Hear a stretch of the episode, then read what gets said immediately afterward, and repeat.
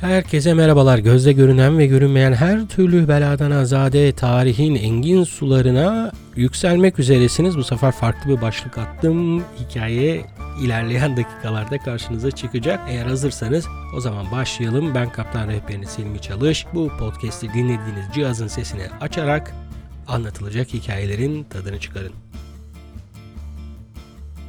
Normalde beşer günlük aralarla tarih dergisini yayımlamayı düşünüyordum ama elimdeki kaynaklardan onu mu paylaşsam, bunu mu paylaşsam diye düşünürken zamanın elde tutulamayan e, hızlı akışına kaptırıvermişim. Abi bir bakmışım bir hafta 10 gündür neredeyse hiç yayın yapmamışım. Ama hemen başladım ben de araştırmaya ve bir seri halinde arka arkaya birkaç tane bölümü yapacağım. E, bu bölüm 1980 yılında yayınlanan Yıllar Boyu Tarih dergisinden geliyor. Yani bundan 40 yıl öncesinden bir yazı paylaşacağım sizlere. İstanbul göklerinde ilk balonlar adını taşıyor. Mesut Günsev tarafından yazılmış olan bu yazı İstanbul'un göklerinde bu balonların nasıl uçtuğunu ve halk tarafından nasıl karşılandığını anlatıyor ama konunun detaylarına girmeden hemen sosyal medya hesaplarımızı bir hatırlatalım. Her ne kadar tarih dergisi yayınını dinliyor olsanız da şemsiyesi altında olduğumuz kulak ulemasının sosyal medya hesaplarından yani Twitter, Instagram ve Facebook'ta kulak uleması veya ulemasi olarak sorularınızı, görüşlerinizi, beğeni ve tabii ki eleştirilerinizi iletebilirsiniz. Hepsi başım gözüm üzerine. Bunlar doğrultusunda içeriklerimizi hazırlamaya özen göstereceğiz diyelim ve Mesut e, Günsev'in e, yazdığı satırlara bakalım. Mesut Günsev ile ilgili küçük bir araştırma yaptığım zaman 1948 doğumlu e, emekli bir deniz subayı karşıma çıktı. Çok da tabii sık rastlanacak bir isim değil tabii ki bu. Büyük bir ihtimal aynı Mesut Günsev'den bahsediyor. İnternette karşıma çıkan bilgilerde Kıbrıs Savaşı'na da katılmış olan deniz subayımız 1989 yılında emekli olmuş ve gördüğüm kadarıyla hala daha Kıbrıs'ta yaşamına devam ediyor. Allah sağlık saat versin efendim. Şimdi çeşitli bilgiler veriyor yazının ilk bölümünde. Mesut Bey işte Hazarfen'den ve tabii ki Lagare Çelebi'den bahsettikten sonra balonun ilk defa nerede uçurulduğundan bahsediyor. Tabii ki Fransız Montgolfier kardeşler 1783'te sıcak havayla doldurdukları bir balonla uçarak gökyüzünün fethini gerçekleştirecek ilk adımı atmış bulunuyorlardı. Bu tarihi olaylardan 6 yıl sonra Polonya'da bir Türk elçisi olarak görev yapan İbrahim Paşa da yani 1789 yılında Varşova'da görevini devam ettirirken Fransız baloncusu Jean-Pierre Blanchard'ın idaresinde bir balonla havalanarak uçmuş efendim. Ama Türkiye'de balonla ilk uçuşu gerçekleştirense bir İranlıymış. Bu yazıdan da onu öğreniyoruz. Sultan 1. Abdülhamit döneminde 1785 yılında iki bostancı başıyla beraber havalanan bu İranlı anonim zat Topkapı Sarayı'ndan havalanmış ve ta Bursa'ya kadar gitmiş. O da ilginç bir şey demek bayağı kuvvetli bir rüzgar vardı o gün. Çeşitli isimlerden örnek vermiş.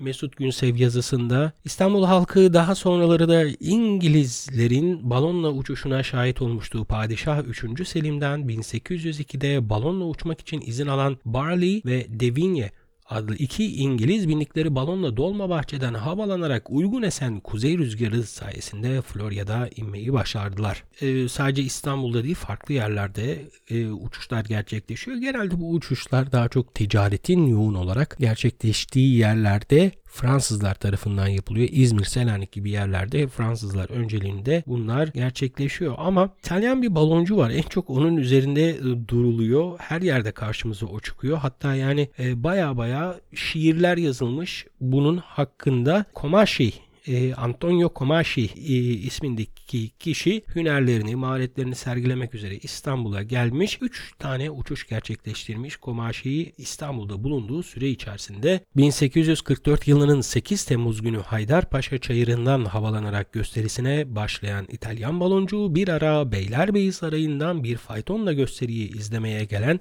Padişah Abdülmecid'e ikinci bir uçuş için kendisine izin vermesi için aşağıya el ilanları atmış. Hatta bunu bir de tabi dönemin şartları göz önünde bulundurulursa basit sade bir dilekçeyle değil süslü bir şiirle yazmış.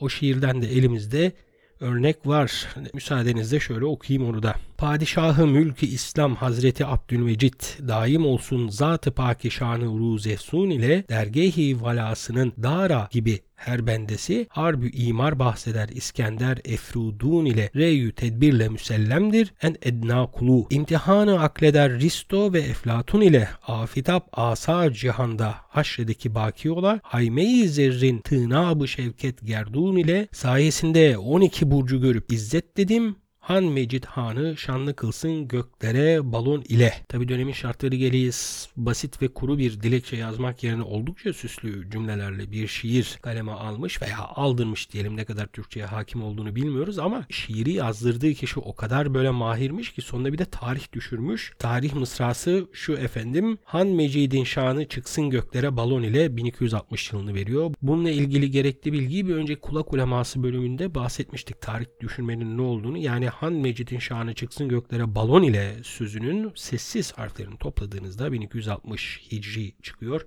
Efendim bu da 1844 yılına tekamül ediyor. Komaşçı bu aldığı izinle beraber e, ikinci uçuşunda Yalova yakınlarına kadar gelmiş. O civarda Demirci Deresi'ne inerek köylülere misafir olmuş. Şimdi ben böyle küçük bir araştırma yaparken karşıma internette çok ilginç hikayeler de çıktı. Komaşi'nin e, uçuşuyla ilgili. işi biraz da bana soracak olursanız Cem Yılmaz'ın Gora filmine benziyor. Bu Yalova'ya kadar olan uçuşunda e, havalanıyor. Bir ara rüzgar kesiliyor. Heybeli adayla büyük ada arasında bir yerlere iner gibi oluyor. Ondan sonra bir daha yükseliyor. Hatta şey olmuş. Bir ayı balığı üzerine doğru geldiğini görünce telaş içinde tekrar havalanmış sürüklenmesine. Eldeki kaynaklar o dönemin gazete yazıları bundan bahsediyor. O da ilginç bir şey tabii ki. Ondan sonra bir üçüncü izin daha alıyor. Ee, Beyoğlu'ndaki hastaneden baş. Bu büyük ihtimal Gümüşsuyu Askeri Hastanesi olabilir. Oradan havalanacaktı. Uçuş birkaç kere ilan edilmesine rağmen hava şartlarının elverişsizliği nedeniyle ertelenmiş. Ancak Ramazan bayramının üçüncü günü gerçekleştirilebilmişti. Komaşi e, havalandıktan sonra gökyüzüne süzülerek uçmuş. Neden sonra Yeşilköy'e inmeyi başarmıştı diyor. Ertesi yıl yani 1845 yılında Sultan Abdülmecid'in kız kardeşi Adile Sultan'ın düğünü yapılacağı zamanda düzenlenen şenlikler için Komaşçı'nın kapısı çalındı bizzat Padişah Abdülmecid'in emriyle. Düğün 7 gün 7 gece sürmüş. Bu arada düğün programında 6 Haziran günü balonla uçuşun gerçekleşeceği gün olarak belirlenmiş efendim. İlgili gün ve saat geldikten sonra Komaş Savaşçı bindi balonla gökyüzüne çıkmış efendim. Orada bir saat kadar İstanbul üzerinde dolandıktan sonra Karadeniz yönüne doğru uzaklaşmış. Sonra da gözden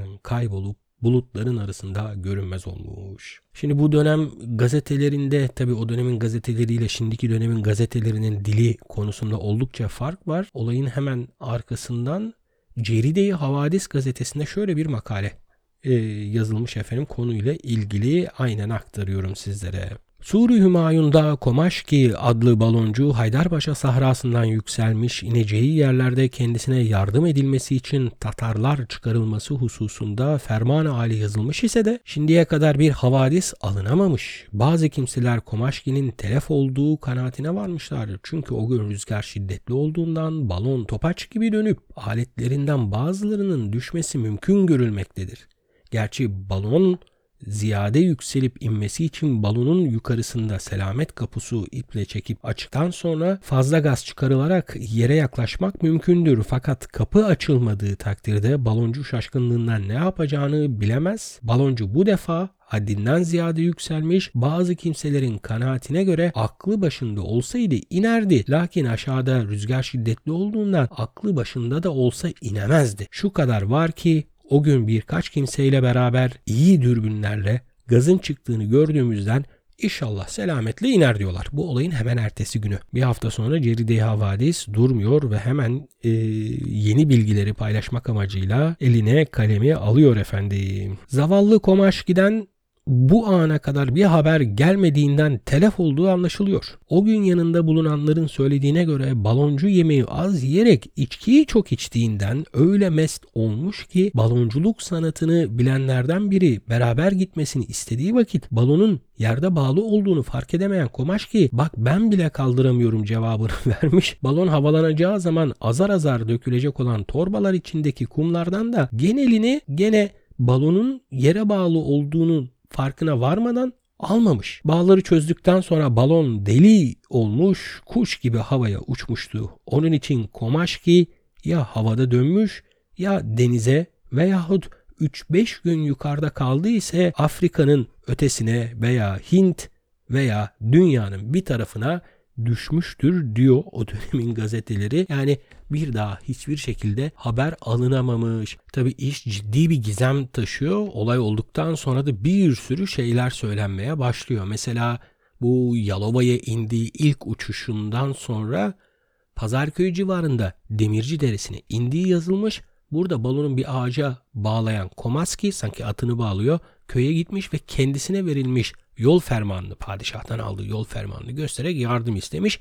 Ertesi gün köyden gelen 40 kişinin yardımıyla balonunu toplamış ve tekrar İstanbul'a dönmüş diyor o dönemin gazeteleri. E tabi e, konuşulacak olan şey çok fazla. Dedikodu çok fazla. Onunla da kalmıyor. Tam 20 yıl sonra yani 1865 yılında Hakayükül Vekai adlı gazetede de şunları okuyoruz efendim. Bundan 20 sene evvel Komaşki adında bir baloncu İstanbul'a getirilerek Üsküdar'dan uçmuş ve herkes kemali taaccüple seyretmiş. Balon uçarken Komaski şapkasıyla seyircileri selamlamış ve balondan aşağı bir takım kağıtlar da atmış idi. O zaman balon içindeki adamın canlı olmayıp bal mumundan olduğu tahmin edilmiş idi. Komaski uçtuktan sonra ne tarafa gittiği ve nereye düştüğünden haber alınamamış. Kimi denize düştüğüne, kimi karaya indiğine ve kimi güya küre-i nare yani güneşe çıkıp yandığına mana vermiş ve şu satırları yazmışlar. Söyledi mürgü kaza cevri havada tarih, küre-i nare çıkıp yandı Komaski bu sefer diye de şiir yazmışlar efendim. O dönemin gazetelerinden okuyoruz. Komaşki'nin bu göklerde kayboluşuyla ilgili. Asıl ilginç olan bölüm daha sonraki kısmı şöyle diyor e, makalenin devamında aklıma benim hemen Gora filmi geldi bu arada. E, satırları okuyunca siz de anlayacaksınız onu. Şöyle devam edelim. Tarihini inşaat ve kareye indiği haber verenler bir takım haberler, hikayeler uydurmuşlar. Merkum ne demek bu bilmiyorum. Buradan havalanıp sinek kadar kalıncaya kadar görülüp sonradan büsbütün kaybolmuş ve Anadolu tarafında bir tarlanın üzerine indiğini bir çiftçi uzaktan görüp aşağıya yaklaştıkça yanında bulunan iki çiftçiye de haber verip bunlar bir araya gelerek gözlerini havaya diktiklerini ve kimi büyük kartal kuşu ve kimi çekirge kümesi zannetmişler ve bu esnada balon yere inince zannettikleri gibi kuş ve çekirge kümesi olmayıp ancak bulundukları yere gelirse tepelemeye karar vermişler. ve ellerine birer sopa alarak yere inmesini beklerken balon yere inmiş ve içinden bir adam çıktığını görünce ellerindeki sopayı bir tarafa atıp kaçmışlar. Köye gelip gökten yere bir adam indiğini haber verdikleri bundan 20 sene önce rivayet olunur. Allah'tan elindeki kazmayı küreli atmışlar. Allah muhafaza Gora filmindeki hazin sahneye bizim bu Komaşki'nin başına da gelebilirdi ama oldukça uzun zaman haber alınamamış ve hala da haber yok. Yolunuz eğer Karadeniz sahiline düşecek olursa oralara bir iyi bakıverin. Zira belki de bu Komaşki'nin sepeti orada olabilir. Tabi bu kadar yaşamayacağını düşünürsek de. Benim balonla ilgili İstanbul'da balonla ilgili çoğu kişinin de hatırlayacağı Kadıköy'deki balondu. Ben ona binmeye cesaret edemedim. Biraz böyle yükseklik korkum var. Uçak korkum yok. Yükseklik korkum var. Ona e, bilememiştim ama oldukça uzun zaman kaldı. E tabi o ilk dönemlerdeki etkisini ve hevesini yenileyemeyince insanlar üzerine kaldırıldı. Şu an olduğu yer hemen zaten iskelelerin biraz da yakınında bir yerde. E, bir renk olarak İstanbul'da bulunuyordu. Böyle bir balon diyelim. Böylelikle İstanbul semalarında İtalyan baloncu Bay Komashi ile beraber uçup kaybolduk efendim. Bir sonraki bölümde görüşünceye kadar esen kalın, sağlıklı kalın.